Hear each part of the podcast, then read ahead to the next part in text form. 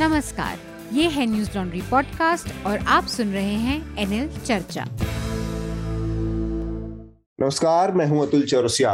आपका खर्चा आपकी चर्चा हफ्ता दर हफ्ता हम एक बार फिर से लेकर आए हैं न्यूज लॉन्ड्री का हिंदी पॉडकास्ट एनएल चर्चा। आज चर्चा में हमारे साथ पूर्वोत्तर के राज्य से एक खास मेहमान जुड़ रहे हैं। सम्राट पत्रकार हैं, लेखक हैं, शिलोंग में रहते हैं। स्वागत है सम्राट आपका चर्चा में। पहली बार चर्चा में आप शामिल हो रहे हैं। थैंक यू, धन्यवाद। इसके अलावा हमारे साथ काफी दिनों बाद हमारे न्यूज लॉन्ड्री के हमारे साथी आनंद वर्धन भी जुड़े हैं। आनंद, आपका भी स्वागत है चर्चा में। नमस्कार।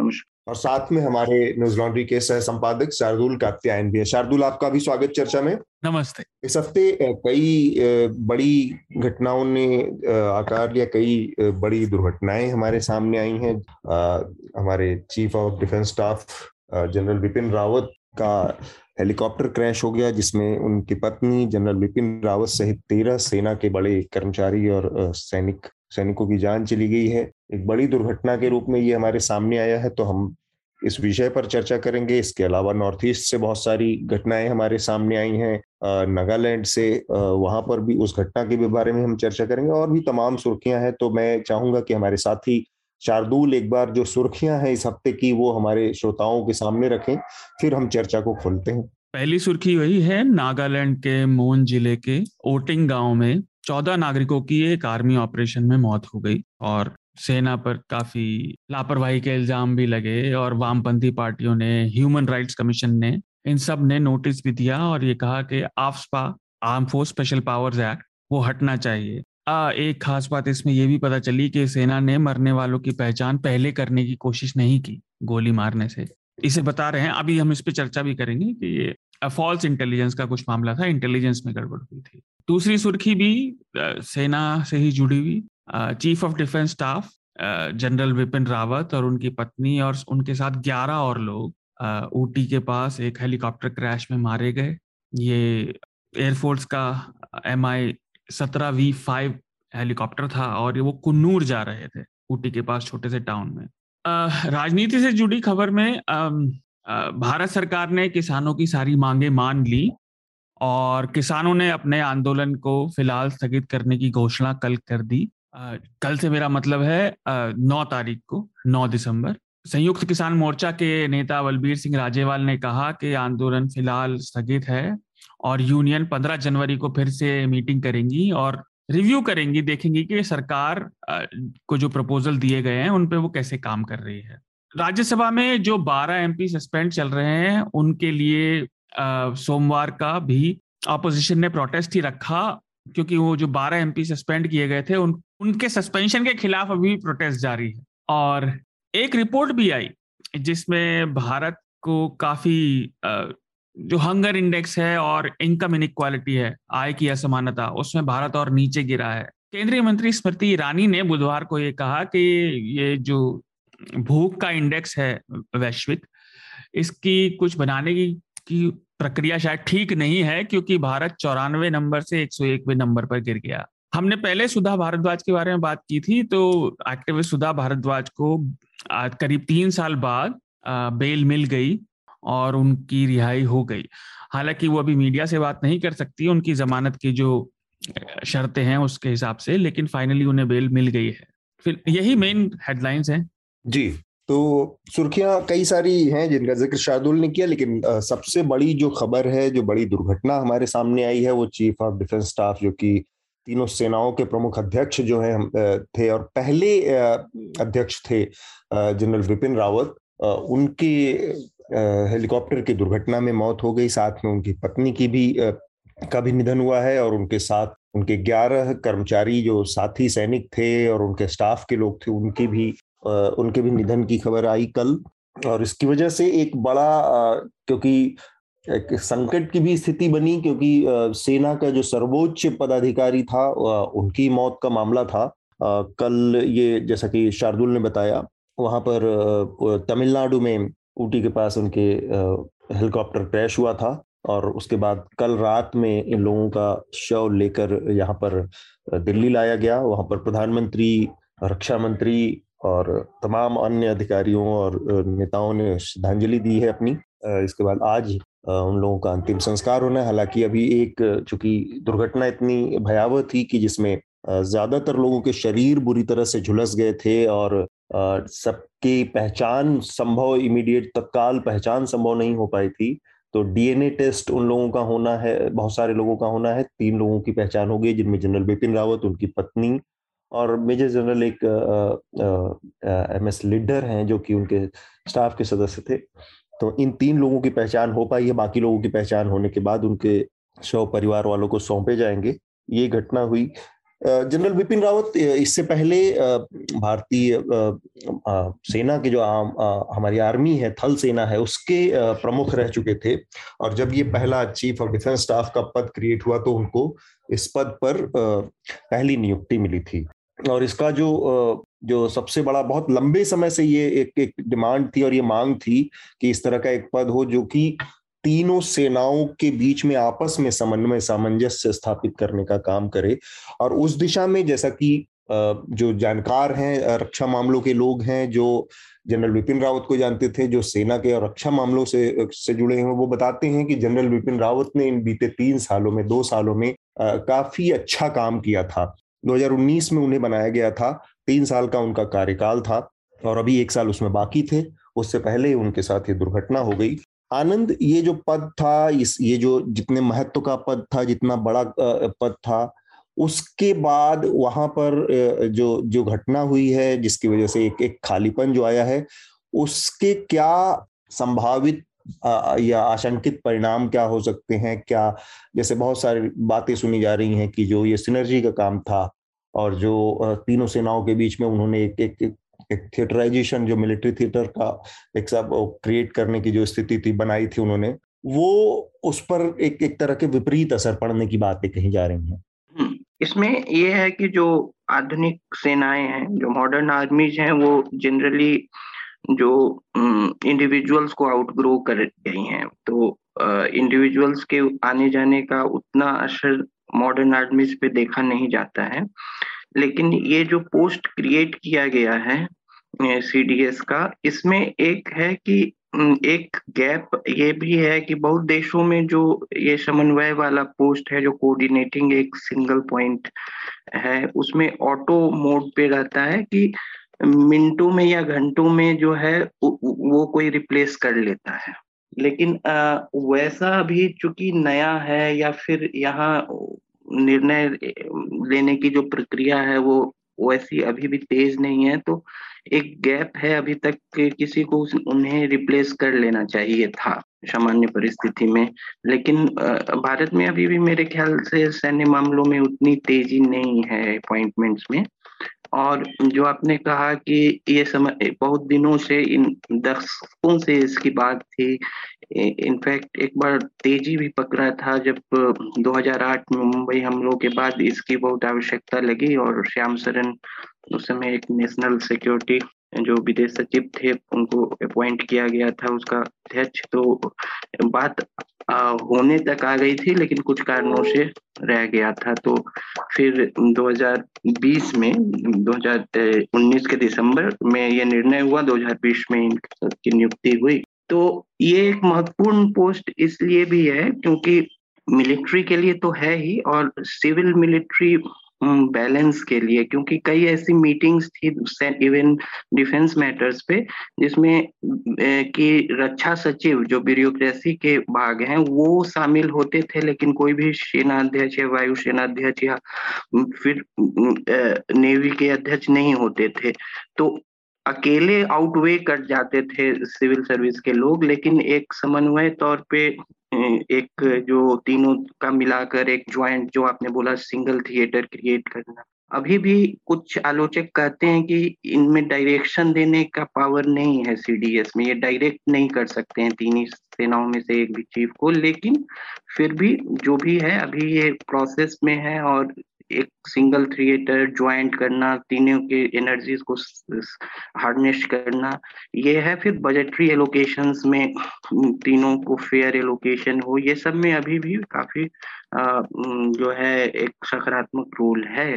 तो आपने जो कहा कि हाँ इसमें जो है ज्यादा पॉलिटिकिंग नहीं होनी चाहिए और इससे रिक्ति को तुरंत भरा जाना चाहिए। जी, आपने जो इशारा किया कि जो सक्सेशन प्लान होता है, आमतौर पर हमने देखा है कि आर्मी के मामलों में सक्सेशन प्लान बहुत नीचे तक बहुत क्लैरिटी के साथ स्पष्ट रहता है, लेकिन चूंकि ये पहली बार चीफ ऑफ डिफेंस स्टाफ का पद बना है तो उसमें उतनी क्लैरिटी का अभाव है, उतनी स्पष्टता नहीं है कि सक्सेशन प्लान क्या होगा उनकी उपस्थिति में। शायद जिसका जिक्र आनंद आप कर रहे हैं कि वरना तत्काल ही इस पद पे किसी न किसी के कुछ घंटे या कुछ एक आध दिनों के अंदर में ये स्पष्ट हो जाना चाहिए था कि कौन उस स्थान को भरेगा या कौन उनके स्थान उनकी जगह लेगा।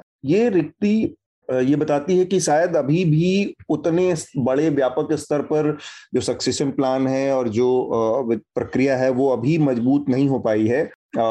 उसकी एक वजह ये भी है कि शायद जो आपने कहा कि ये पूरी तरह से सैन्य अधिकारी का जॉब नहीं है, ये एक तरह का सेक्रेटेरियल पोजीशन भी है, तो उसमें सैन्य और सेक्रेटेरियल दोनों पोजीशन का संतुलन एक तरह से करके चलना है, इसकी वजह से भी शायद देरी आ रही है। आनंद जी हाँ, ये भी है, लेकिन इसके ढांचे तय होने चाहिए।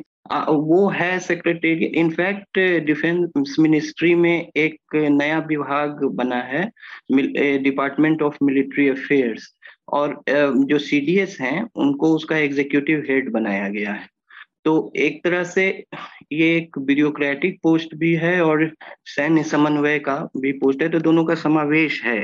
लेकिन उसकी प्रकृति जो भी हो इस पोस्ट की, लेकिन क्योंकि ये इतना संवेदनशील पोस्ट है, इसमें नियुक्ति में जो निर्णय है वो तेज होना चाहिए। ठीक बात। सम्राट और शार्दुल, आप लोगों को भी मैं इस बातचीत में ले आना चाह रहा हूं। अगर जनरल विपिन रावत के व्यक्तित्व की बात करें, एक सेना प्रमुख के तौर पर देश ने उनको देखा, फिर सीडीएस के रोल में देखा, कई बार उनकी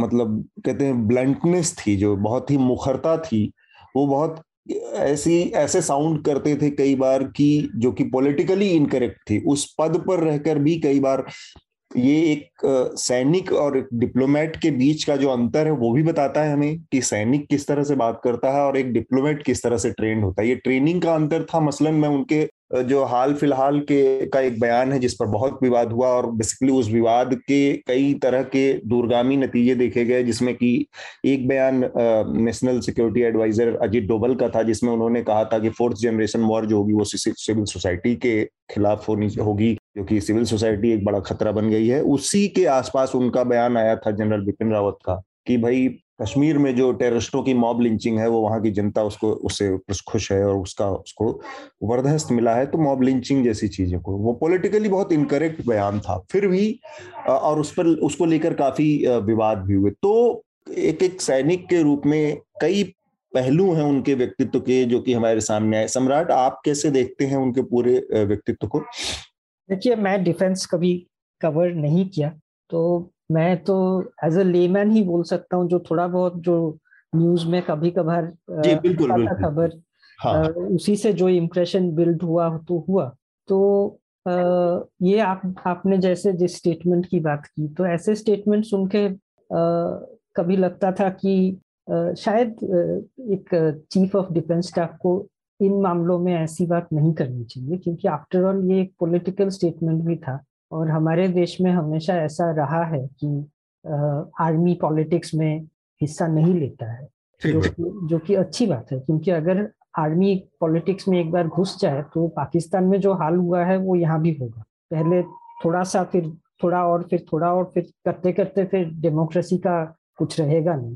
तो ये यू नो परहैप्स क्या बोले, ये जो ब्लंटनेस की आप बात कर रहे हैं, ये ब्लंटनेस वो शायद होना चाहिए सब्जेक्ट में, पर पब्लिक स्टेटमेंट्स में नहीं आना चाहिए।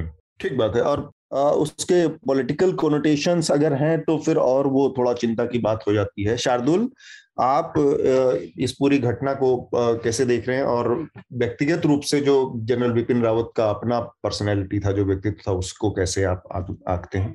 देखिए, इस मामले में सम्राट और मैं एक ही नाव के तैराक हैं लेकिन ये तो है दुखद घटना है, और उनके जो भी स्टेटमेंट रहे हों, लेकिन उनका और कई और अफसरों का इस तरह से दुर्घटना में जाना तो सेना के लिए केवल इमोशनली नहीं, वैसे लॉजिस्टिकल नुकसान भी है, क्योंकि हर अफसर की, हर जवान की ट्रेनिंग में सरकार पैसा खर्च करती है, समय देती है, और उसका एक प्रोग्रेशन होता है। आपने जो सक्सेशन की बात कही, मुझे लगता है जितनी मेरी लेमैन नॉलेज है, जितना मैंने एक आध दिन में पढ़ा, वो ये बिल्कुल अप्रत्याशित था, और इसीलिए प्रस्तावित नाम अभी सबके सामने नहीं है। दूसरी चीज ये सीडीएस में, हाँ, जैसा आनंद ने कहा कि ये ब्यूरोक्रेटिक तो मैं नहीं कहूंगा, लेकिन ये कोऑर्डिनेशन की तरह की पोस्ट है, क्योंकि जैसा कुछ सिविल और मिलिट्री का मिक्स है जी, क्योंकि पहले हमेशा कंप्लेंट रही कि सेना से जुड़े मामलों के निर्णय लेने में बड़ी देर लग जाती थी, और आपस में जो कोऑर्डिनेशन होता है वो भी नहीं हो पाता।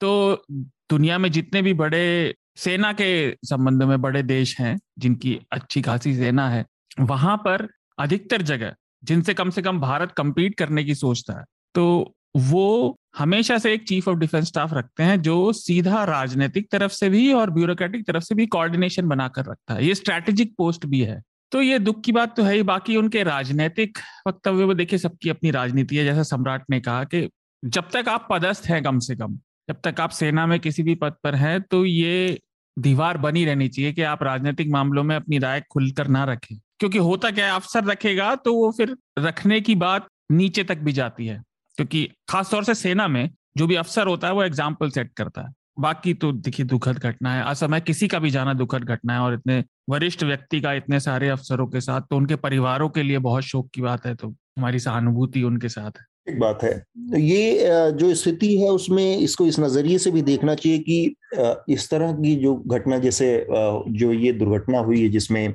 जनरल बिपिन रावत के अलावा 11 और सैन्य अधिकारियों की मौत हुई है, ये इंडिविजुअल जो परिवारों की क्षति है, जो नुकसान है वो तो है ही है, ओवरऑल कलेक्टिव एक देश के संपत्ति का भी बड़ा नुकसान है, जिसका इशारा शार्दुल ने किया कि आप एक ह्यूमन रिसोर्स डेवलप करते हैं, लंबे समय में डेवलप होती हैं, और जनरल बिपिन रावत एक तरह के असेट थे देश के लिए, जो अपने अनुभव से, अपनी सीख से, अपने प्रतिभा से बहुत कुछ दे सकते थे आने वाले कई सालों में, जिसका इस्तेमाल देश करता, जिसका फायदा देश को मिलता, और वो तमाम 11 अधिकारी जिनसे भी हम यही अपेक्षा करते, तो देश इस उम्मीद से पूरा एक कलेक्टिव तरीके से जो इन्वेस्टमेंट करता है अपने ह्यूमन रिसोर्स में, उसका चला जाना भी, उससे भी महरूम हो जाना देश का, ये एक बड़ा वो नुकसान है इसमें, इस पूरे घटना में। आनंद, कोई आखिरी टिप्पणी आप इस पर करेंगे, फिर हम अपने अगले विषय की तरफ बढ़ेंगे? नहीं, उनके जैसे कि उनके आकलन में एक तो है कि मिलिट्री पैरामीटर्स हो सकता है, एक नॉन मिलिट्री, जो पॉलिटिकल स्टेटमेंट्स की बात हो रही है, तो मिलिट्री पैरामीटर्स पे जैसा आपने कहा काफी सक्षम अधिकारी थे, और कई महत्वपूर्ण, वो इंटरनल सिक्योरिटी का हो या फिर बॉर्डर एरियाज में वगैरह, ये सब उन्होंने बहुत 80 में, जैसे उन्होंने नॉर्थ ईस्ट में काम किया, फिर वापस गए थे 2010 या 11 के करीब, वहाँ फिर से गए थे, और जो सर्जिकल स्ट्राइक्स वगैरह का जो था, उन्होंने जो पाकिस्तान जो ऑक्युपाइड कश्मीर एरियाज में सर्जिकल स्ट्राइक की, उससे पहले उन्होंने 2015 में जो है नागा मिलिटेंट्स के खिलाफ म्यांमार में प्रवेश करके सर्जिकल स्ट्राइक को लीड किया था या मॉनिटर किया था, तो उसके भी अग्रदूत बने, और बाद में वो, और दूसरे एक और पक्ष है उसमें कि कई बार उनके राजनीतिक बयान जो हैं वो गलत उदाहरणों की वजह से विवादास्पद हुए, उन्होंने गलत कुछ पैरेलल्स दे दिए, पॉइंट अपना आर्गुमेंट मान लीजिए सटीक हो, लेकिन जो उदाहरण जो है वो प्रॉब्लमेटिक रहा, और कई बार आउट ऑफ कॉन्टेक्स्ट भी उन्हें कोट किया गया, ये मैंने 2-3 बार देखा, उसके कारण भी। और तीसरी बात है कि तृतीय देश के जितने भी डेमोक्रेसीज हैं उसमें एक डीप डिस्ट्रस्ट आर्मी का ऐसे भी है, और उसमें जो है कोई भी राजनीतिक रंग लिया वाला वक्तव्य थोड़ा सा और भी डिस्ट्रेस पैदा करता है। लेकिन एक ये बात है, एक उनका जैसे कि बयान आया कि था जो डटीवार इनोवेशन वाला जो कर्नल गोगोई ने वो जीप पर किसी सिविलियन को बांधा था, वो स्टोन पेल्टिंग वगैरह से बचने का उनका जो उद्देश्य थे वो एक हुआ। फिर उन्होंने असम में एक स्टेटमेंट दिया था जो कि थोड़ा आउट ऑफ कॉन्टेक्स्ट कोट हुआ था, और लेकिन फिर भी मैं कहूँगा कि उदाहरण उन्होंने गलत दिया था, भले ही उनका आर्गुमेंट सही हो क्योंकि घुसपैठ से जो आंतरिक सुरक्षा पे असर है, लेकिन उन्होंने उसका उदाहरण गलत दिया था। उनका तर्क सही था लेकिन उदाहरण गलत था, लेकिन थोड़ा सेंसेशनल हेडलाइन भी बना।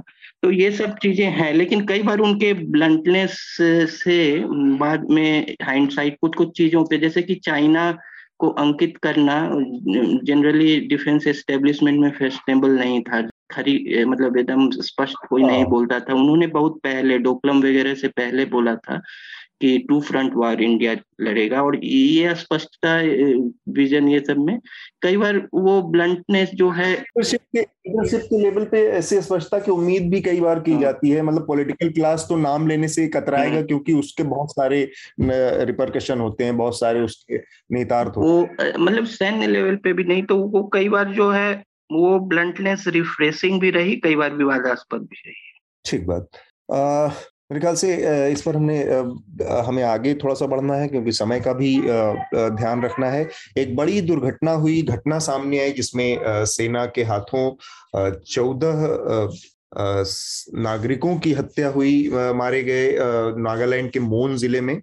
हमारे साथ सम्राट हैं, सम्राट ने न्यूज लॉन्ड्री पर इस बारे में एक लेख भी लिखा है, आर्टिकल भी लिखा है। पूरे ओवरऑल जो अब तक जानकारी सामने आई है उसमें ये है, जो कि लोकसभा में गृह मंत्री का एक बयान हुआ है, उसमें उनका ये कहना है कि भाई ये पहचान में चूक का मसला था और पहचान में गलत हुई, और या इंटेलिजेंस इनपुट जो थे वो गलत थे जिसकी वजह से ये घटना हुई है। लेकिन ये एक बड़ा राजनीतिक मुद्दा भी अब बन गया है।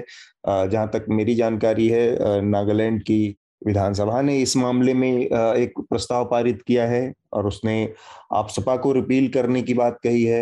एक एफआईआर भी दर्ज हुई है इस मामले में जिसमें आर्मी के अफसरों को नामजद किया गया है।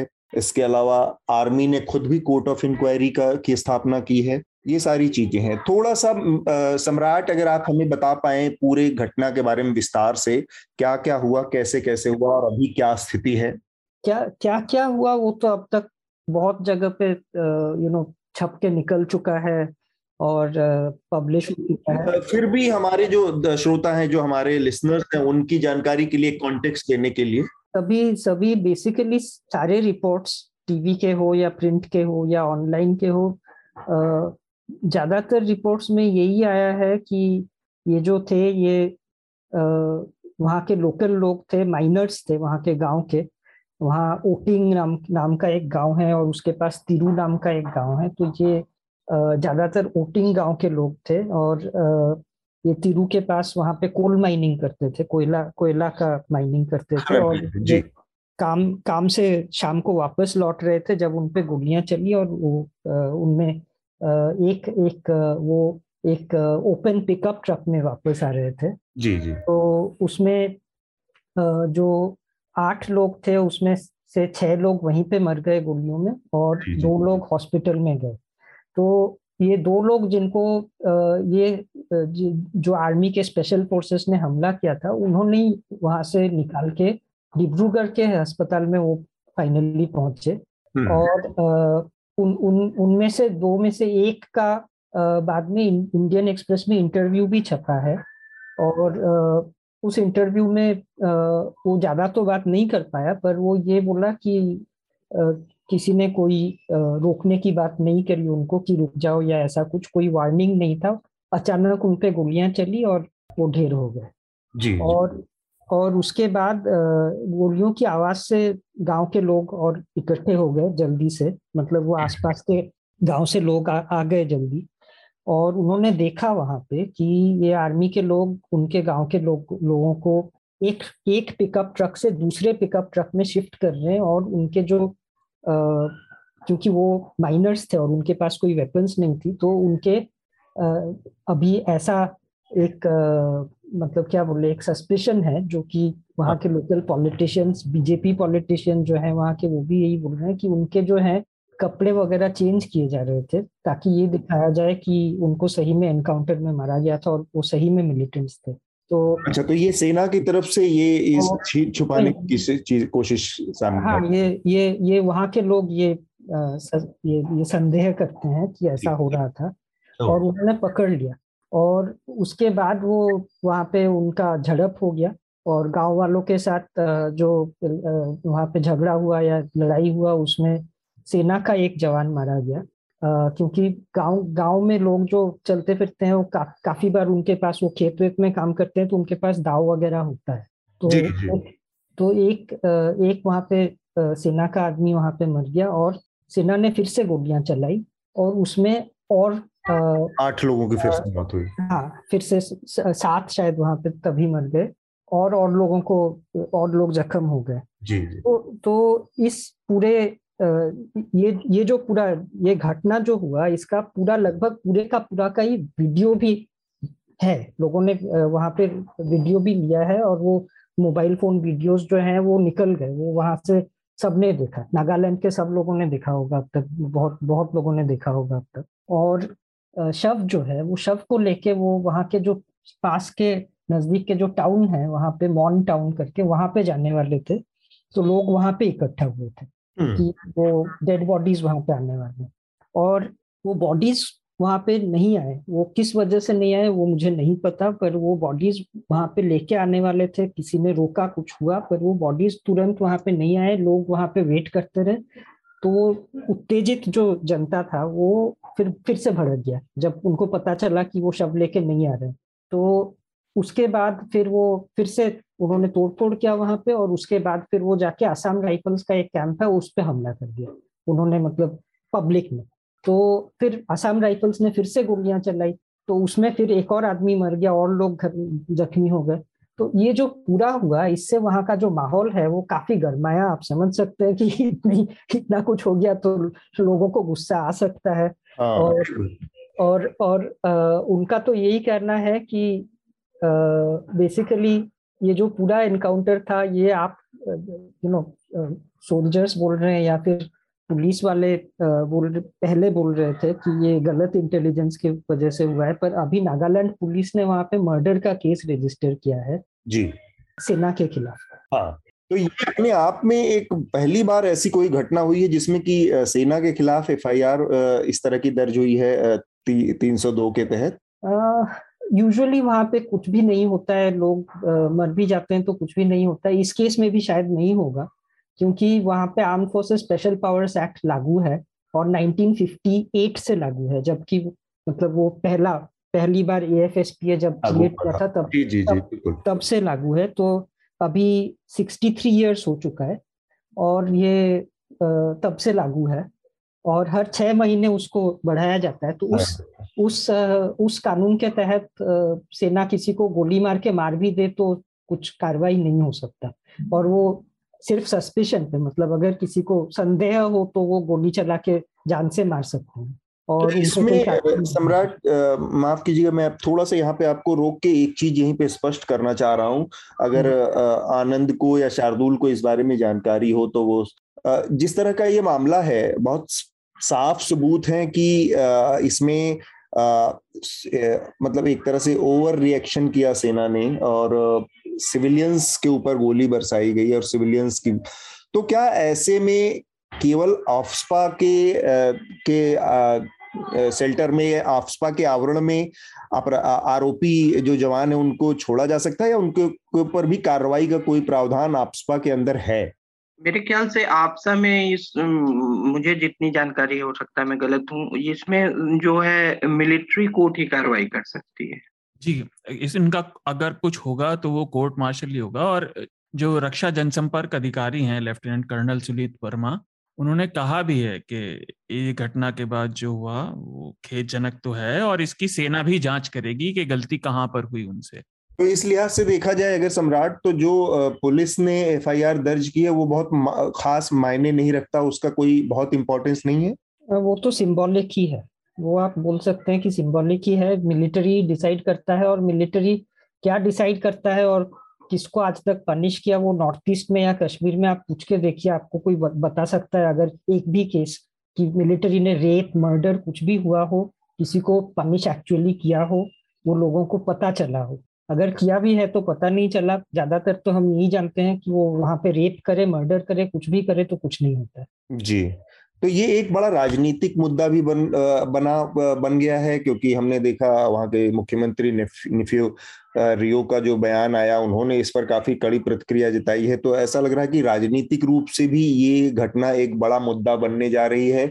आप राजनीतिक हलकों में ये किस तरह से इस पर बात हो रही है सम्राट? राजनीति में कुछ नहीं होने वाला, वो सब बेसिकली वहाँ पे कोई भी पार्टी आता है तो वो आफ्टर ऑल वहाँ पे वो डेफिसिट स्टेट्स हैं, बजट दिल्ली से जाता है, वो पूरा का पूरा पार्टी जो दिल्ली में पार्टी होता है वो वहाँ के अपने बोर्ड चेंज कर लेते हैं और वो रूलिंग पार्टी दिल्ली में है उसके साथ बोल लेते हैं, दोस्ती कर लेते हैं, ज्वाइन कर लेते हैं। तो राजनीति से कुछ नहीं होने वाला है। पर ये पब्लिक जो है, पब्लिक वहाँ पे नागालैंड, मणिपुर वगैरह सारे स्टेट्स में बहुत सालों से ये बोल रहे हैं कि इसको आप हटाइए, क्योंकि इसमें बहुत बार ऐसा होता है कि गलत काम हो जाते हैं। आर्मी में शायद गलती से हो, शायद रॉन्ग इंटेलिजेंस से हो, शायद आर्मी में भी हर कोई अच्छा नहीं होता है, बुरे लोग भी होते हैं, कभी कभी फायदा उठा लेते हैं सिचुएशन का। ऑपरेशन के दौरान किसी को ब्लैकमेल कर दिया, मार दिया, रेप कर दिया, कुछ कर दिया। आप कम से कम वो सब केसेस में आप जस्टिस करिए। और ये 1958 से आज तक क्यों चल रहा है? इसको कहा जाता है कि ये स्पेशल लॉ है, 6 महीने, हर 6 महीने पे एक्सटेंड किया जाता है। आपने बोला कि मिलिट्री को खुला हाथ दे दिया 1958 में, अब 60 साल से ऊपर हो गया, अभी भी वही बात है। तो ये एक स्पेशल केस नहीं है, अभी ये नॉर्मल हो गया है वहां पे। इसका मतलब ये है कि वो अभी ऑक्यूपेशन है, it is an army occupation. अभी वो स्पेशल केस से निकल के वो 60 साल का ऑक्यूपेशन बन गया। ठीक बात। तो ये इस पूरी घटना ने एक बार फिर से उस पर सवाल खड़ा किया है जो पूरी पीस प्रक्रिया थी, जो क्योंकि लंबे समय से, जैसा आप बता रहे हैं कि 60 साल से ज्यादा समय से यहाँ पर आपसपा लगा हुआ है, आर्मी ही सब कुछ देखती है, सब कुछ डील करती है, सब कुछ तय करती है। तो पीस टॉक जो, जहाँ से राजनीतिक प्रक्रिया शुरू होनी है, सिविल जो पॉलिटिक्स जहाँ से का एंट्री जहाँ होना है, वो पूरी तरह से डीरेल हो जाएगी इस घटना के बाद, या डीरेल हो गई है? एक बार फिर से वो बातचीत का कोई मायने नहीं रह गया, बातचीत खत्म हो जाएगी? नहीं, बातचीत तो चल ही रहा है। बातचीत 1997 से जो मेन ग्रुप है एनएससीएन, आईएम, उनके साथ चल रहा है। बातचीत का कुछ हल नहीं निकल रहा है, क्योंकि बेसिकली वो अड़े हुए हैं कि उनको अपना फ्लैग और कॉन्स्टिट्यूशन चाहिए, और इंडियन गवर्नमेंट अभी भी उसी बात पे अड़ा हुआ है कि बात जो भी हो कॉन्स्टिट्यूशन के अंदर ही हो सकता है, उसके बाहर नहीं हो सकता है। तो वो बातचीत का कुछ हल नहीं निकलने वाला है मेरे ख्याल से। वो बातचीत चलती रहेगी, और बातचीत चलनी भी चाहिए, क्योंकि बातचीत अगर नहीं होगी तो लड़ाई होगी वहां पे, वो अच्छा नहीं रहेगा। एफएसपी का एक और पॉइंट मैं पहले बोलना भूल गया, मैं ऐड करना चाहता हूँ कि आप बोलते हैं कि ये डिस्टर्ब्ड एरिया है, लेकिन ये एफएसपी जो है ये सिर्फ नॉर्थ ईस्ट और कश्मीर में ही लागू होता है। जो माओइस्ट वगैरह एरिया है वो क्योंकि देश के अंदर है, बीचों बीच, वहाँ पे एएफएसपीए नहीं है। तो ये सिर्फ जो हिंदी भाषी नहीं है, जो दूसरे लोग हैं, उन्हीं के ऊपर लागू होता है। नहीं तो छत्तीसगढ़ में क्यों नहीं डालते? ये भी एक बड़ा मसला है आनंद। ये जो पूरी बातचीत की प्रक्रिया है, या जो आपसपा का पूरा मुद्दा है, बार बार इस पर सवाल उठे हैं, और हमने देखा कि किस तरह से एक 25 साल लंबा डोम शर्मिला ने इतना लंबा सत्याग्रह किया, उसके बाद भी उनको भी एक तरह की असफलता ही हाथ लगी। तो ये आपसपा एक तो बड़ा मुद्दा है, ऊपर से ये जो पीस टॉक का मसला है, पीस टॉक अगर इस तरह से चल रही है तो निश्चित रूप से इस तरह की घटना से वो जो जहाँ पे भी वो बातचीत पहुंची हो वो एकदम से फिर से जीरो पे पहुंच जाएगी। नहीं, जैसा कि सम्राट ने बताया कि 1958 से लागू है, तो उस समय तो एक जैसे एक राज्य की जो टेरिटोरियलिटी है उसको तो टेरिटोरियल सिक्योरिटी सिक्योर करने की एंजाइटीज थी, तो मिलिट्री प्रेजेंस का एक था कि उसी से टेरिटोरियल जो एक्सटेंशन है या इंटीग्रेशन जिस तरह से देखिए उसको सिक्योर किया जा सकता है। तो उस समय वो एक गवर्निंग लॉजिक था। और उसके बाद धीरे धीरे जो मिलिटेंट ऑर्गेनाइजेशंस आए उनका पैरेलल एडमिनिस्ट्रेशन या एक्सटॉर्शन या वायलेंस का जो रहा उसको कंट्रोल करने में कई बार क्या है कि सिविल एडमिनिस्ट्रेशन ने भी, जैसे कि यहाँ से नियुक्त IAS IPS अधिकारी जो वहां जाते थे उसको पनिशमेंट पोस्टिंग मान रहे हैं क्योंकि उनका रिट चल नहीं रहा पैरेलल एडमिनिस्ट्रेशन। तो इनका भी जो सिविल ब्यूरोक्रेसी है उसका भी एक समर्थन हो गया कि अब यही एक उपाय है। तो उसमें भी बढ़ता गया और कुछ सभी और कुछ राज्य भी जिसमें ये नहीं था उसमें भी एक्सटेंड होता गया। तो ये एक मतलब कि रहा है, इसमें कई प्रॉब्लमेटिक चीजें हैं।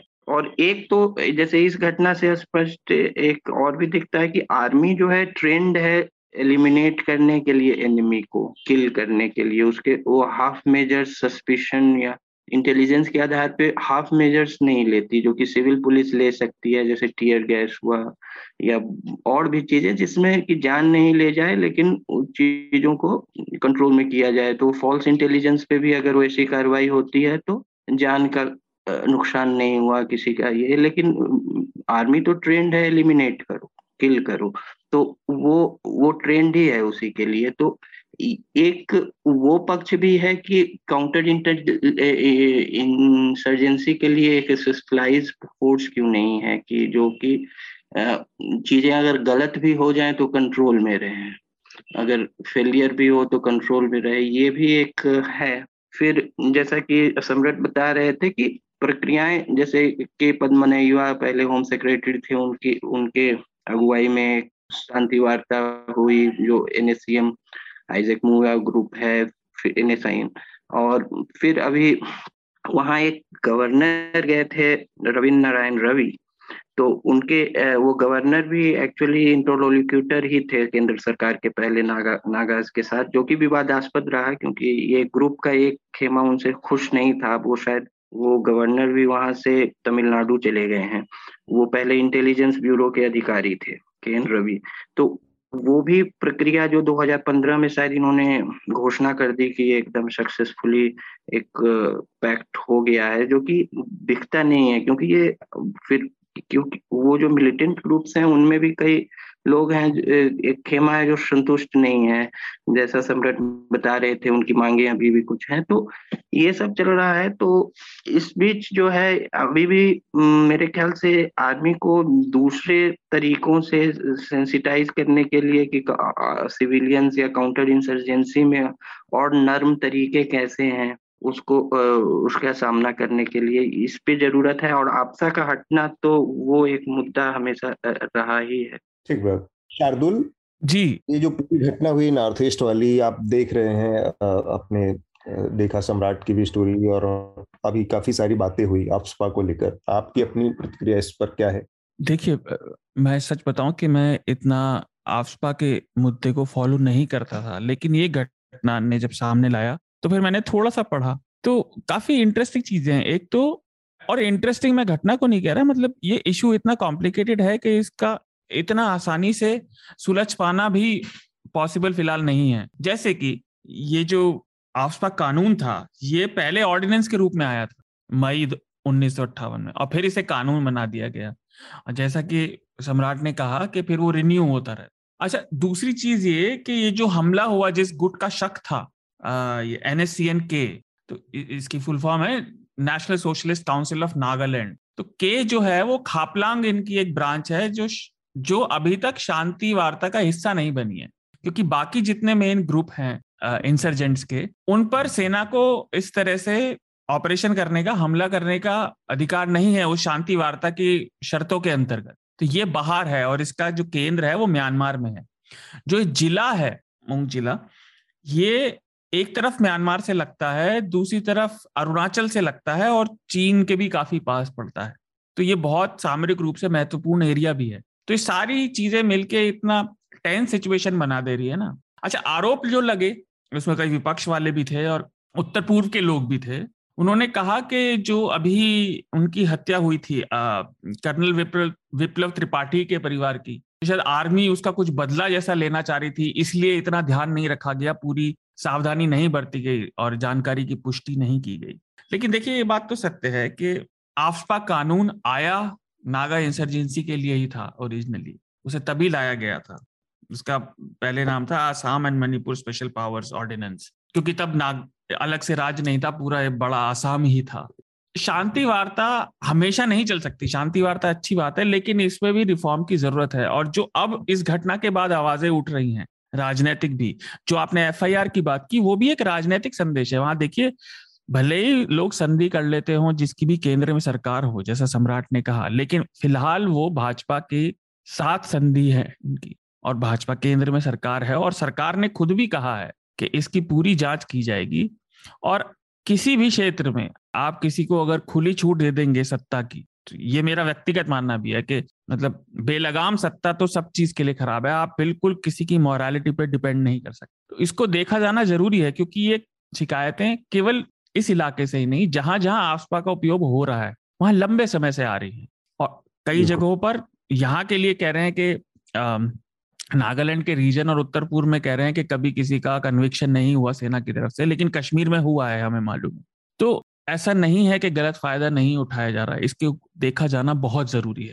ठीक बात है, किसी भी सिविल सोसाइटी या डेमोक्रेटिक समाज में, जहां पर लोकतांत्रिक देश में इस तरह के जो कानून हैं जो पूरी तरह से नागरिक अधिकारों के खिलाफ हैं, नागरिक मूल्यों के खिलाफ हैं, आधुनिक जो अवधारणा है लोकतंत्र और राष्ट्र राज्य की, उसमें जो नागरिकों को अधिकार दिए गए हैं, आफ्सपा जैसे कानून उसके एकदम बिल्कुल विपरीत पोल पे खड़े हैं।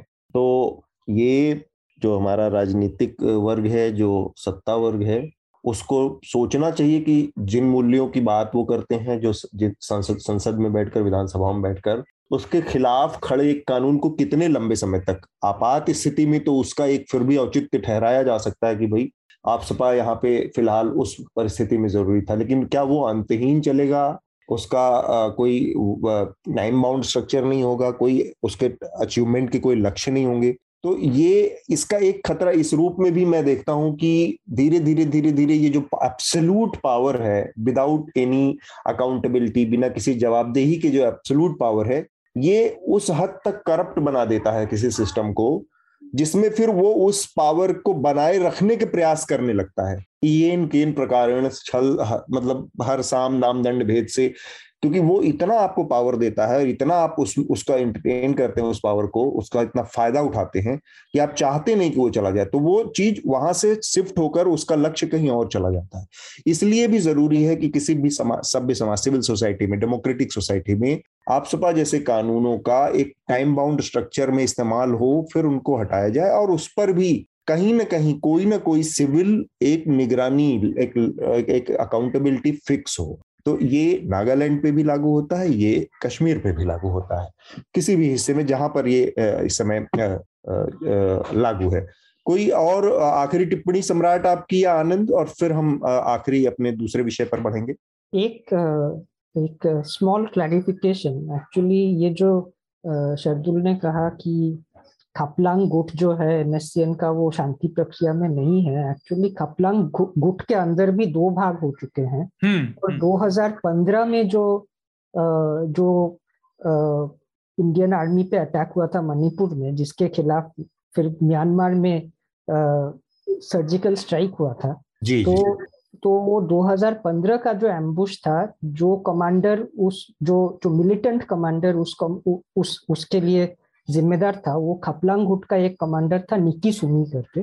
निकी सुमी ने अपना गुट बना लिया, और 2 महीने पहले वो शांति प्रक्रिया में उसको बहुत इज्जत से उसको लाया गया शांति प्रक्रिया में, और होम मिनिस्ट्री से अमित शाह जी के नाम से उनको वेलकम किया गया कि आप शांति प्रक्रिया में आइए। तो जो मिलिटेंट कमांडर एक्चुअली रेस्पॉन्सिबल था 18 सोल्जर्स की मौत के लिए 2015 में, जिसके लिए म्यांमार में सर्जिकल स्ट्राइक हुआ, वो अभी दोस्त बन चुका है, वो सरकार से बात कर रहा है। हाँ, वो सरकार से बात कर रहा है। और अभी कोई नया कमांडर वहां पे यूंग आंग करके, यूंग आंग गुट है, तो यूंग आंग गुट अभी शांति प्रक्रिया में अभी तक नहीं घुसा है। तो अभी ये जो शक था, इंटेलिजेंस था कि उस गुट के कुछ लोग आ रहे हैं, तो एम्बुश उसके लिए मिलिट्री ने सेट किया था। और ये कोई नॉर्मल यूनिट नहीं था, ये स्पेशल फोर्सेस यूनिट था। 21 पैरा रेजिमेंट स्पेशल फोर्सेस के लोग थे, तो बहुत हाईली ट्रेन्ड लोग थे। मैं एक छोटा सा जनरल बात कहना चाहता हूँ, मतलब वो ये कि देखिए, आप चाहे आफ्ता का मुद्दा देखिए, मैं बिल्कुल इससे जुड़ा नहीं कह रहा, एक जनरल हमारी गवर्नेंस का पॉइंट, प्रशासन का। 2021 ऐसा साल गया है भारत के लिए, भारत के लोगों के लिए, कि हमारे प्रशासन में, चाहे वो राजनीतिक स्तर पर हो या प्रशासनिक स्तर पर, जितने वर्षों से मामले लटके हुए हैं, रिफॉर्म नहीं हुए या सुधार नहीं हुए या ओवरसाइट, जैसे आपने कहा, पारदर्शिता नहीं थी, वो हमारे सामने बार बार निकल कर आ रहे हैं। चाहे वो स्वास्थ्य से रिलेटेड हो, चाहे वो चुनाव से रिलेटेड हो, चाहे वो चुनाव आयोग की, हमने कितनी बार बात करी, अलग अलग चीजों में बार बार ये मुद्दे निकल के आ रहे हैं। और यहाँ आफ्पा का मुद्दा आ गया कि आपने वो दशकों पुराने कानून ऐसे ही पड़े छोड़ दिए और समय के साथ रिफॉर्म नहीं कर रहे। मैं इमेजिन भी नहीं कर सकता, हम इमेजिन नहीं कर सकते, कल्पना नहीं कर सकते। 1958 में लागू हुआ था, सोचिए 2-3 पीढ़ियां इस कानून के अंदर बढ़ी हुई हैं वहाँ, तो उनकी पीड़ा समझना बड़ा मुश्किल है बाहर के लोगों के लिए। ठीक बात।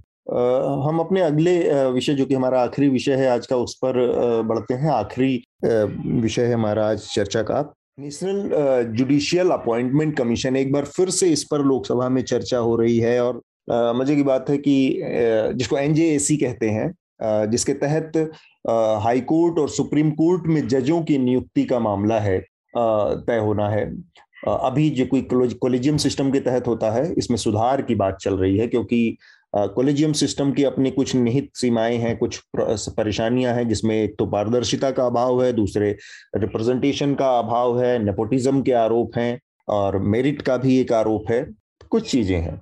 इन सब के बावजूद तो ये मुद्दा आज से 4-5 साल पहले एक बार निपट चुका था, इसको कॉन्स्टिट्यूशनल बेंच ने खारिज कर दिया था।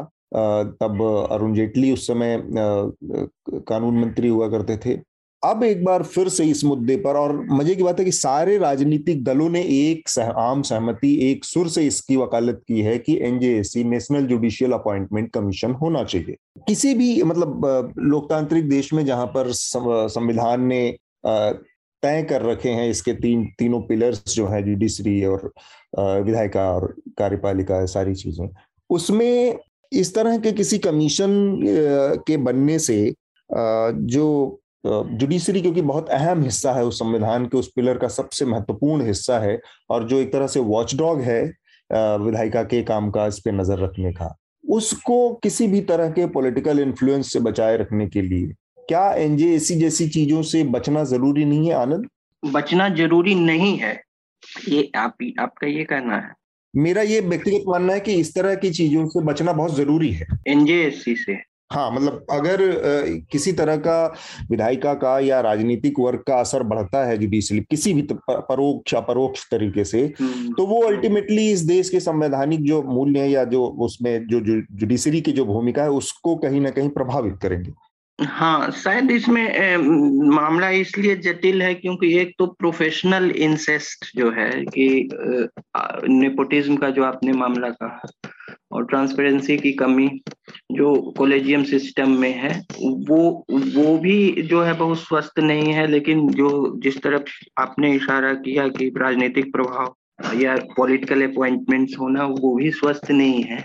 तो इन दोनों का टकराव से ये मामला जटिल है, और बीच का रास्ता इसमें एक तो ये हो सकता है कि एनजेएससी में जो कमीशन में जो प्रतिनिधित्व हो, वो अगर पॉलिटिकल स्पेक्ट्रम से हो भी तो वो ज्यादा संतुलित हो। और दूसरी बात ये है कि जो प्रोफेशनल वेटेज हो वो भी हो, जैसे चीफ जस्टिसों का अभी भी इस पे संविधान बहुत क्लियर नहीं है। मतलब ये उसी दायरे में आ जाता है कि जुडिशियरी ये कहे कि, जो साहित्य में होता है कि कवि ने ये नहीं कहा है, इसकी व्याख्या ये है, अपनी अपनी इंटरप्रिटेशन है। हाँ, तो व्याख्या ये है ना, कुछ कहा भी नहीं है, नहीं भी नहीं कहा है, तो वही हो जाता है कि काव्यात्मक व्याख्या वाली। तो अभी तक तो जुडिशियरी की चल रही थी इसमें, तो अब राजनीतिक पार्टियों का, जैसा आप बता रहे हैं कि एक आम सहमति बन रही है कि ये होनी चाहिए, तो मेरे ख्याल से ये हर कुछ अवधि पर ये आवाज उठेगी, क्योंकि ये अपॉइंटमेंट का व्यवस्था भी ऐसा है कॉलेजियम का कि इसमें नेपोटिज्म का या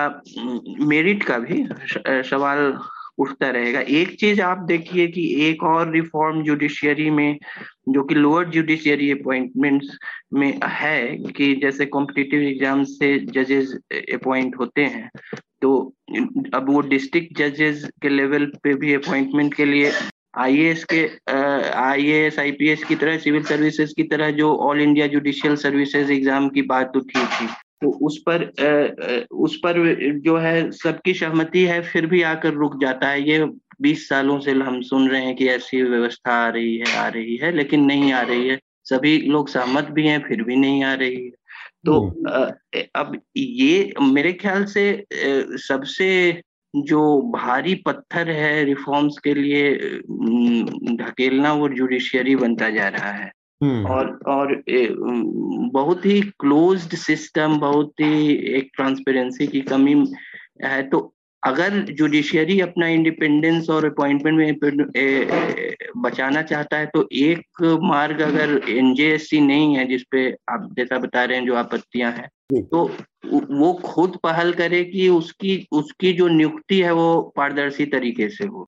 बिल्कुल ठीक बात। हाँ। ये बहुत महत्वपूर्ण चीज है कि जो आपत्तियां कॉलेजियम को लेकर है वो तो बहुत जायज आपत्तियां हैं, मसलन ट्रांसपेरेंसी का मामला और नेपोटिज्म का मामला। जजों के बेटे जज बनते आ रहे हैं और कुछ 10, 20, 150 परिवार ऐसे हैं जिनसे पीढ़ी दर पीढ़ी जज बनते आ रहे हैं। ये सारी समस्याएं बहुत निहित और बहुत वाजिब समस्याएं हैं, जिसमें जुडिशरी को अपने अंदर झांकने की जरूरत है। और अगर जुडिशरी, जैसे हम पत्रकारिता में बात करते हैं कि भाई सेल्फ रेगुलेशन अगर नहीं होगा तो फिर सरकार रेगुलेट करेगी। अगर आप सड़क पे सराफत से, तमीज से चलेंगे नहीं तो फिर सरकार उन सड़कों पर ब्रेकर बनाएगी। तो ये जो समस्या है इसको जुडिशरी को भी समझना है। लेकिन दूसरी तरफ जो सरकार की नीयति है, जैसे हम यूपीएससी के मामले को देखें, यूपीएससी जो हमारे यहाँ सबसे बड़े ब्यूरोक्रेट्स का चयन करने के लिए जिम्मेदार है, किस तरह से सरकार की नीयत को भी समझना होगा कि किस तरह से उसने आज लेटरल एंट्री और ये तमाम चीजों को शुरू करके एक तरह से बहुत सारी जो संवैधानिक बाध्यताएं हैं उनको भी एक तरह से ठेंगा दिखा दिया है। अब आप लेटरल एंट्री कर रहे हैं, आपको उन संवैधानिक बाध्यताओं को पूरा करने की जरूरत नहीं है जिसके तहत आप रिजर्वेशन देते थे, डिप्राइव्ड क्लासेस के रिप्रेजेंटेशन का मसला होता था और तमाम चीजें। इन चीजों को आपने नजरअंदाज किया है लेटरल एंट्री जैसी चीजें शुरू करके। तो सरकार की जो नीयत है, ऊपर से जो पिछला एनजेएससी आया था उसके सबसे बड़ी जो दिक्कत क्या थी, सबसे बड़ा जो बोन ऑफ कंटेंशन था वो क्या था, वो ये था कि कोई भी दो सदस्य एक साथ मिलके किसी भी एक चयन के ऊपर वीटो कर सकते हैं।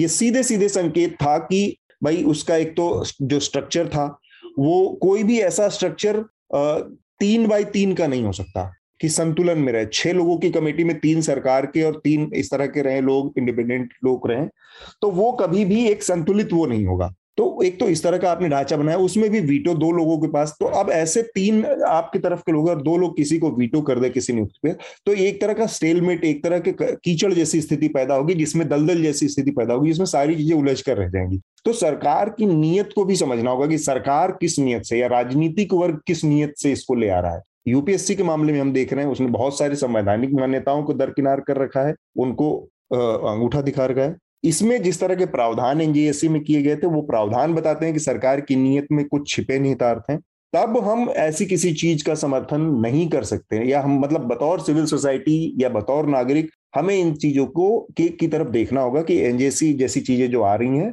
उसमें किसके क्या निहितार्थ हैं।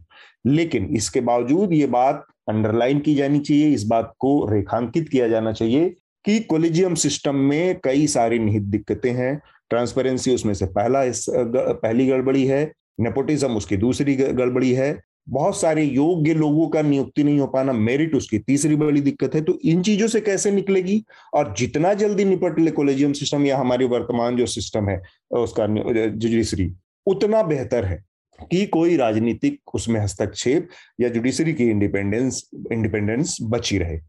आनंद, सम्राट और शार्दुल, आप लोगों की इस पर आखिरी एक प्रक्रिया। ये एंटायरली विथ यू, आपने जो कहा बिल्कुल बिल्कुल सही है, मैं आपसे बिल्कुल सहमत हूँ 100%। मैं सिर्फ इतना ही ऐड करना चाहूँगा कि आज जो है देश में बहुत सारे इंस्टीट्यूशंस पर से लोगों का भरोसा काफ़ी हद तक उठ चुका है। आप किसी को बोल के देखिए कि सीबीआई जो है वो बिल्कुल न्यूट्रली काम करता है, किसी का पक्षपात नहीं करता है, वो आप पे हंसेगा। आप ईडी का बात करिए, आप बोलिए एनसीबी का बात, लोगों का किसी भी इंस्टीट्यूशन पे भरोसा नहीं है कि वो न्यूट्रली काम करता है, कि वो जैसे उसको अपना काम करना चाहिए वैसे कर रहा है। ये भरोसा लोगों का मन से उठ रहा है धीरे धीरे। अगर हर एक इंस्टीट्यूशन से लोगों का भरोसा, इंक्लूडिंग मीडिया पर से भी बहुत लोगों का भरोसा उठ चुका है, तो अगर लोगों का हर एक इंस्टीट्यूशन, हर एक डेमोक्रेटिक इंस्टीट्यूशन पे भरोसा उठ जाएगा किसी भी वजह से, वो आपका इंटेंशन कुछ भी हो, अगर एनजेएसी के वजह से लोगों का और थोड़ा सा भरोसा उठ जाता है जुडिशियरी पर से भी, तो एक दिन ऐसा आएगा कि कोई मानेगा ही नहीं कि यहाँ पे कुछ भी जैसे जिस तरह होना चाहिए कॉन्स्टिट्यूशन के तहत उस तरह हो रहा है, डेमोक्रेसी पर से ही भरोसा उठ जाएगा। तो ये बहुत एक डेंजरस बात है और ये भी सोच के आगे बढ़ना चाहिए। ठीक बात शार्दुल। देखिए अधिकतर बातें आप लोगों ने कर दी हैं, 2-3 छोटी छोटी बात। और पहली बात जो मैं कह रहा हूँ इसमें तो मैं सच में बिलीव करता हूँ अपने मन से कि इंसान चाहे वो जज हो या और कोई, वो अपने हितों को साधने की कोशिश करता है। कोई विरले ही लोग होते हैं जो अपने हित से ऊपर उठ के काम करते हैं। तो अगर जुडिशरी भी, जैसे आनंद ने बात की, आपस में ही एक दूसरे का सपोर्ट करने की, और आपने भी की, वो बिल्कुल सही बात है, वो होगा और वो अपना हित ही साध रहे हैं। लेकिन देखिए ऐसा है, न्यायालय ही एक थोड़ी सी व्यवस्था बची है जो थोड़ा बहुत सरकारों की इच्छा या उनके कामों का विरोध करती दिखती है, और ये पारदर्शिता आनी चाहिए, ये बात ठीक है। लेकिन अगर ये राजनेताओं के हाथ गई या पारदर्शी नहीं रही, तो इस पर से भी जो थोड़ा बहुत बचा हुआ है विश्वास, वो उठ जाएगा, और जो भारत के लिए, भारत के जनतंत्र के लिए अच्छा संकेत नहीं है। इसलिए जो भी सिस्टम बने वो पारदर्शी बने। और जैसा आप कह रहे हैं, देखिए नेताओं का इंटरेस्ट इसमें इसलिए भी है क्योंकि कई बार जुडिशरी उनके कंट्रोल के बाहर दिखाई देती है, सीनियर। हालांकि स्टेट में अपॉइंटमेंट में भी और सब चीज़ों में थोड़ा बहुत इन्फ्लुएंस रहता है, लेकिन एक बार वो अगर स्थापित हो गए तो वो अपने हिसाब से डिसीजन ले सकते हैं। तो ये भी हो सकता है बैठ रहो, क्योंकि मैं नहीं मानता कि नेता बिना किसी अपने मतलब के किसी चीज़ में पहल करेंगे। भारत के नेता अभी इतने अच्छे नहीं हैं, तो इस पर नजर बनाए रखना जरूरी है, और उम्मीद करी जानी चाहिए कि ये पारदर्शी सिस्टम बने, अगर बनकर आए तो, और ठीक से बहस होके आए। उम्मीद है कि सरकार अपने किसान आंदोलन वाले से कुछ सबक लेगी और विमर्श के बाद ऐसा करेगी। ठीक बात। मेरे ख्याल से काफी बातचीत हो गई है तमाम विषयों पर। एक और महत्वपूर्ण विषय है, हालांकि उस पर हमने इस पिछले 1 साल में कई बार बातें की, किसानों का आंदोलन। किसानों के आंदोलन से जुड़ी बस ताज़ा खबर सबको पता ही है कि सरकार ने 3 कृषि कानून वापस ले लिए। इसके अलावा बहुत सारे जो मुद्दे थे किसानों के, मसलन किसानों के ऊपर जो इस पर केसेस दर्ज हुए थे, उनको वापस लेने का भरोसा सरकार ने दिया है। जो एमएसपी का मुद्दा है उस पर कमेटी बनाने की बात की है। इसके अलावा किसानों के, छोटे किसानों से जुड़े और जो तमाम समस्याएं थी, उन तमाम मुद्दों पर सरकार ने लिखित में आश्वासन दिया है तमाम किसान संगठनों को, और ये भी आश्वासन दिया है कि जो कमेटी बनेगी उसमें किसान, संयुक्त किसान मोर्चा एसकेएम के जो सदस्य हैं वो लोग रहेंगे और उनके निगरानी में ये सारी चीजें होंगी। तो ये फैसला आने के बाद कल से, यानी 11 तारीख, आज हम 10 दिसंबर को 11 बजे से 12 बजे के बीच में ये चर्चा रिकॉर्ड कर रहे हैं, और 11 तारीख से दिल्ली के तमाम सीमाओं पर जो किसान बैठे हैं वो अपना धरना समाप्त करेंगे, वहां से अपने गांव को वापस जाएंगे और उनकी तमाम मांगे पूरी की जाएंगी। हम आखिरी में अब रिकमेंडेशन की जो प्रक्रिया है उसको पूरा करेंगे। सबसे पहले मैं चाहूंगा आनंद, आप अपना रिकमेंडेशन हमारे जो श्रोता है उनको दें। चूंकि बात आज CDS की हुई, विपिन रावत साहब की हुई, तो उनके लिखित कृत जो हैं, कृतियां ज्यादा तक सामने नहीं आई हैं, मैंने भी नहीं पढ़ी थी। मैं हाल में सिर्फ उनका एक शिवारूर की किताब है, इंडियाज फियरलेस, उस पर उन्होंने एक फॉरवर्ड लिखा है, और मुझे लगा कि अच्छे से लिखा हुआ फॉरवर्ड है, और समय दे के, एक होता है औपचारिकता में लोग फॉरवर्ड लिख देते हैं, लेकिन उन्होंने एक समय दे के वो फॉरवर्ड लिखा है विपिन रावत ने, और उसमें उनका जो सैन्य व्यक्तित्व है वो भी दिखता है, और कई चीजें पर उन्होंने उसमें एम्फेसाइज किया है। तो वो मैं एक रिकमेंड करूंगा। वो किताब से ज्यादा उस फॉरवर्ड को, किताब भी पढ़िए, किताब भी अच्छी है, लेकिन फॉरवर्ड को अभी ज्यादा प्रासंगिक लग रही है उनके निधन के बाद। और एक उन्हीं से संबंधित वियॉन, जो कि मेरे ख्याल से बहुत पॉपुलर चैनल नहीं है, उस पर एक उनका पुराना इंटरव्यू है, अंग्रेजी चैनल है, बहुत पुराना नहीं, 5 महीने पहले। उसमें उन्होंने जैसे जो ये CDS पोस्ट है, वो चूंकि नया है, एक नई संस्था है, पोस्ट भी है और संस्था भी है, तो उस पर क्या विजन है, क्या उस वो कर सकता है, उसकी संभावनाएं क्या है, उस पर उन्होंने समझाया है। तो वो दो, यही दो रिकमेंडेशन। ठीक बात। सम्राट, आप क्या रिकमेंड करेंगे? अगर किसी को, क्योंकि आज हमने नॉर्थ ईस्ट के बारे में काफी बात किया, तो अगर किसी को इंटरेस्ट हो उस रीजन के बारे में और थोड़ा जानने का, तो मैं रेकमेंड करूंगा कि आप अमेजोन पे या गूगल पे थोड़ा सर्च कर लीजिए करियर एलविन की किताबें, जो काफी पुराने हैं। वो काफी इंटरेस्टिंग भी है, बहुत अच्छे लेखक थे और उन्होंने बहुत अच्छा काम किया था एंथ्रोपोलॉजिस्ट के तौर पे। तो उनका काफ़ी लेख है नॉर्थ ईस्ट के बारे में, वो पढ़ने लायक है, अभी भी इंटरेस्टिंग है। उसके बाद मोर कॉन्टेम्पोररी, या फिर अगर उसी टाइम का अगर नागालैंड के बारे में कोई जानना चाहे, तो एक और एंथ्रोपोलॉजिस्ट थे फ्यूजर हाईमेंड, उनका द नेकेड नागाज करके एक किताब था, वो भी इंटरेस्टिंग था। अगर अभी कॉन्टेम्पोररी कुछ उस एरिया के बारे में किसी को इंटरेस्ट हो, तो संजय हजारीका की किताबें, सुबीर भौमिक की किताबें, या फिर बर्टिल लिंटनर करके एक राइटर हैं स्वीडिश, उनका भी कुछ लेख है इस एरिया पे जो काफ़ी अच्छे हैं, पढ़ने लायक है। अगर मैं थोड़ा बेशर्मी से कहूँ तो मेरा भी एक नया किताब है द ब्रीडेड रिवर करके, वैसे तो ब्रह्मपुत्र रिवर के ऊपर है, पर उसमें भी काफी हिस्ट्री है इस रीजन के बारे में, तो वो भी अगर किसी को इंटरेस्ट हो तो आप चेक कर सकते हैं। एक बार शार्दुल, आप क्या रिकमेंड करेंगे? मेरे 2-3 रिकमेंडेशन हैं। तो रिकमेंडेशन देने से पहले मैं ये बात कहूंगा कि देखिए, मीडिया ने किसान आंदोलन के लिए, अधिकतर मेन स्ट्रीम मीडिया ने, खासतौर से टीवी मीडिया ने बहुत कुछ उल्टा सीधा कहा, लेकिन आज जो अब ये हुआ है, इसने पहला तो ये आंदोलन फिर से किसान राजनीति को भारत की राजनीति में वापस लाया है ना, और गांधी के मूल्य और विरोध करने के तरीकों की इम्पोर्टेंस क्या है, ये फिर से हमारी राजनीति में वापस आई है, क्योंकि ये इतना बड़ा और लंबे समय तक चला आंदोलन है और इसकी सफलता बताती है कि सत्ता को झुकना पड़ता है, चाहे वो किसी भी वजह से झुके। और दूसरा, ये ग्रामीण और शहरी जीवन के विरोधाभासों को भी राजनीतिक पटल पर ले आया। जो गांव के लोगों की समस्या है वो शहर वालों को कई बार समझ नहीं आती, खासतौर से जो व्हाट्सएप में रहते हैं। तो ये दोनों चीजों को सामने लाया है, और मीडिया ने इसमें क्या रोल प्ले किया इस परिणति के बाद, हमने पहले भी इस बारे में बात की थी खुलकर, लेकिन अब जब ये डिसीजन आ गया, तो मेरा पहला रिकमेंडेशन है कि न्यूज लॉन्ड्री पर खूब सारी रिपोर्ट है, निधि की, शिवांगी की, बसंत की, किसान आंदोलन से जुड़ी, और आपको ट्विटर पर भी और सब जगह उसके थ्रेड मिल जाएंगे, हमने फिर से शेयर किए थे, वो जरूर पढ़िए। और इंडिपेंडेंट मीडिया को सपोर्ट करिए, क्योंकि देखिए, सच को किसी और चीज की आवश्यकता नहीं होती। तो आप अगर स्वतंत्र मीडिया को सपोर्ट करेंगे तो आप तक सही जानकारी पहुंचेगी, इसलिए न्यूज लॉन्ड्री को सपोर्ट करें।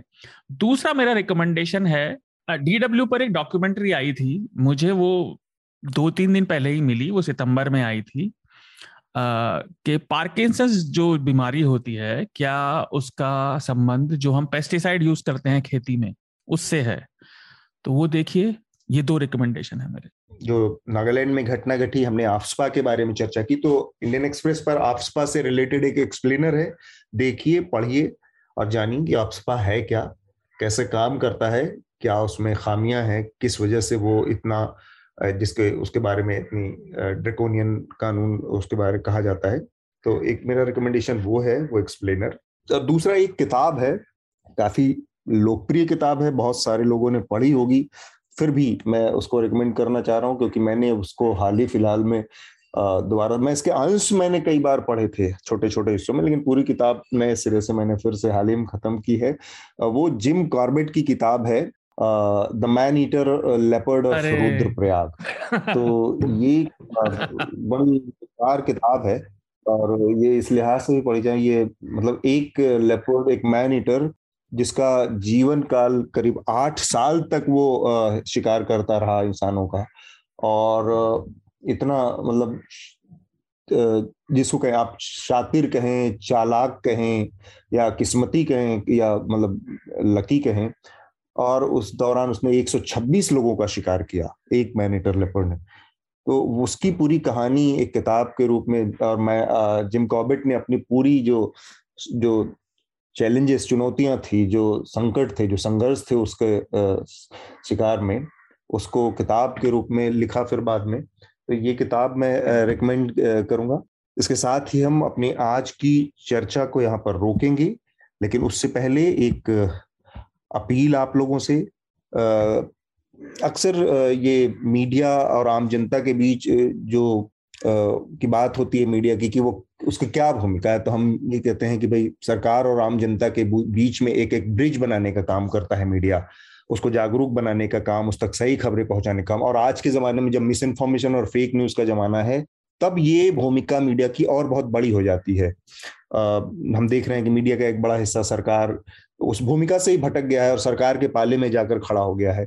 न्यूज लॉन्ड्री का ये कोशिश है कि मीडिया की वो जो भूमिका है उस भूमिका में बना रहे, जनता को और सरकार के बीच में जो ब्रिज बनाने का काम है, ताकि जो सही सूचना है, जो जनहित की सूचना है, सरकार के हित की नहीं, जनहित की सूचना है, वो जनता तक पहुंचती रहे।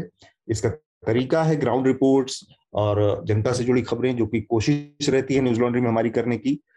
इसी को ध्यान में रखकर हमारे तमाम पॉडकास्ट, इंटरव्यूज, ग्राउंड रिपोर्ट्स और सारी चीजें जो भी आप देखते हैं वो हम करते हैं, और इस सब सिर्फ और सिर्फ इस तरह से मुमकिन हो पाता है क्योंकि हमारे पास कुछ हमारे डेडिकेटेड सब्सक्राइबर्स हैं, आप ही लोगों के बीच से आते हैं जो कि इन खबरों के लिए पे करते हैं, भुगतान करते हैं। हमारा नारा भी यही है कि मेरे खर्च पर आज़ाद हैं खबरें, यानी जनता पे करती है तो जनता के हित की बात होती है। इसके साथ ही हम अपनी आज की चर्चा को रोकेंगे। सम्राट, आनंद, शार्दुल, आप लोगों का बहुत बहुत शुक्रिया चर्चा में शामिल होने के लिए।